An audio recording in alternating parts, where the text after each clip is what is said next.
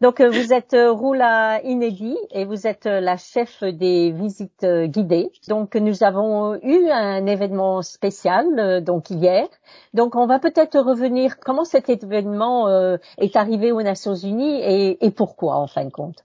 Donc nous avons reçu une demande de la part de Make-A-Wish Foundation qui est une fondation internationale qui garantit un vœu aux enfants malades et euh, nous avons eu ce jeune homme de 16 ans, Calais, dont le vœu était de venir visiter les Nations Unies. Moi, ça m'a très touché très profondément ce vœu parce que d'habitude les jeunes hommes à cet âge-là, c'est pas c'est pas vraiment ce qu'ils ont en tête de venir visiter les Nations Unies. Et on a essayé de lui offrir une journée inoubliable euh, comme il avait comme il avait demandé. Et donc euh, cette journée a commencé très tôt, je pense, à 9 heures du matin. Et donc qu'est-ce qui a été organisé pour pour cette journée? Donc, lui, son vœu était de voir les Nations Unies, mais aussi d'essayer de prendre des photos dans l'Assemblée générale et au Conseil de sécurité, ainsi que de discuter avec des employés de l'ONU et des diplomates, parce que son rêve est de devenir diplomate. Donc, on a commencé la journée avec une visite guidée.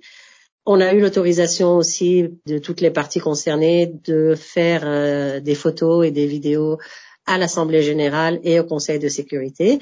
Il s'est réuni avec euh, le directeur de notre division ainsi qu'avec euh, un diplomate comme il avait demandé. Et euh, là, nous remercions l'ambassade de France et monsieur l'ambassadeur qui a accepté de le recevoir et de passer quelques minutes avec lui, avec d'autres employés de la mission de France aux Nations Unies aussi. Et je pense que toutes les personnes qui ont rencontré Calais ont été heureux de le rencontrer et lui ont donné des bons conseils, je pense, Ah, sûrement, sûrement. Tout le monde a été très enthousiaste par cette visite, très ému et très touché par le vœu de, de ce jeune homme, qui est fantastique d'ailleurs. C'est une personne très spéciale, je pense.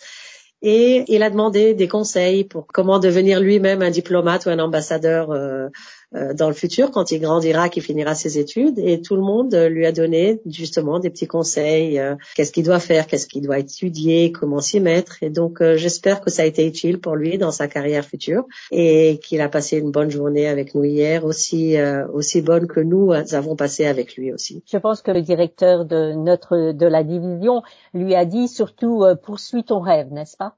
N'est-ce pas? Exactement, exactement. Monsieur Maher a été très intéressé par l'histoire et, a contribué d'une façon très personnelle en partageant son expérience personnelle avec lui. Et ça a donné, je pense, beaucoup d'espoir à Calais euh, de voir que d'autres personnes qui ont commencé dans des situations difficiles sont réussies à monter dans les échelons de l'organisation pour arriver au poste de Maher aujourd'hui. Et donc, euh, ce Calais, justement, c'est son nom. Donc, euh, il a 16 ans et donc il a, il a, il a ce cancer. Donc, euh, ça fait un an exactement qu'il a été diagnostiqué et je pense que ça a l'air de, de, bien se passer pour le moment.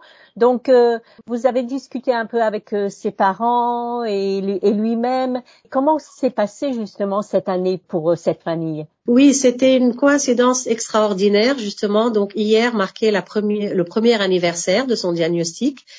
Et les parents prévoyaient une journée difficile. Bien sûr, ce n'est pas du tout évident ni facile d'entendre que son propre enfant a, un cancer. Euh, surtout que c'est un cancer très extraordinaire parce que d'après ce que j'ai compris, c'est c'est pas très normal d'avoir ce genre de cancer à l'œil à son âge. Euh, donc c'est c'est aussi une situation médicale plutôt unique. Et les parents, bien sûr, euh, un an après, ont repensé un peu à comment s'est passé cette année. Ça a été très difficile pour eux pour lui aussi bien sûr, mais ça, ça prend aussi un, un, gros poids pour les parents qui sont tous les deux professeurs dans une école. Le père est aussi le sous-directeur de l'école où, où l'enfant euh, continue ses études. Et ça n'a pas été une année facile pour eux parce que euh, Calais est en traitement euh, quatre semaines et puis en repos deux semaines, de nouveau quatre semaines de traitement. Et ça a un impact aussi sur sa scolarité parce qu'il euh, il passe beaucoup de temps à, la maison ou à l'hôpital, donc en manquant des cours. Et ce n'est pas facile pour lui. Donc euh, peut-être euh, en dernière question, Roula Inédit, donc vous pensez que c'était aussi une bonne expérience pour les Nations Unies d'avoir ce genre d'événement? Encore une fois, ça m'a beaucoup touchée au niveau personnel, mais j'ai aussi remarqué euh, de la réaction de tous les collègues que j'ai contactés, que ce soit les collègues dans notre division, les collègues de la sécurité, les collègues qui s'occupent des salles qu'on a visitées, donc de l'Assemblée générale, du Conseil de sécurité, aussi des collègues du monde diplomatique. Tout le monde a réagi de la même façon. C'est tellement frais d'avoir une histoire euh, comme celle qu'on a vécue hier, d'avoir une expérience euh, tellement unique. On est habitué, nous, nous euh, à Guided Tours, pendant les visites guidées, on est habitué à voir euh, plusieurs genres de personnes. On a beaucoup de célébrités, on a beaucoup de diplomates, on a beaucoup de des présidents, des rois qui viennent et à qui on donne des visites privées. Mais la visite d'hier a été très spéciale. C'est très rare d'avoir un cas comme Calais et tout le staff a été touché très très très profondément par son vœu et qui fait encore croire que l'ONU a encore un rôle à jouer, surtout euh, si les jeunes de son âge ont une, opinion tellement grande. À, son âge, il aurait pu choisir euh, n'importe quoi. Il aurait pu choisir d'aller à Hollywood, il aurait pu choisir d'aller à Disneyland, comme euh, beaucoup d'autres ont fait. Mais non, lui a choisi de venir aux Nations Unies. Et c'est un message d'espoir, je pense aussi pour le futur de notre organisation, de voir qu'il y a encore des jeunes qui croient dans le travail que nous faisons tous les jours. D'ailleurs, je pense que ça a été son message personnel, n'est-ce pas, au podium des, des Nations Unies? Au podium des Nations Unies à l'Assemblée générale, c'est ce qu'il a dit, et c'est un message très fort venant d'un jeune homme comme lui. Quoi. Be kind, c'est ça, ou be kinder. Be kind and be kinder, oui. Ouais.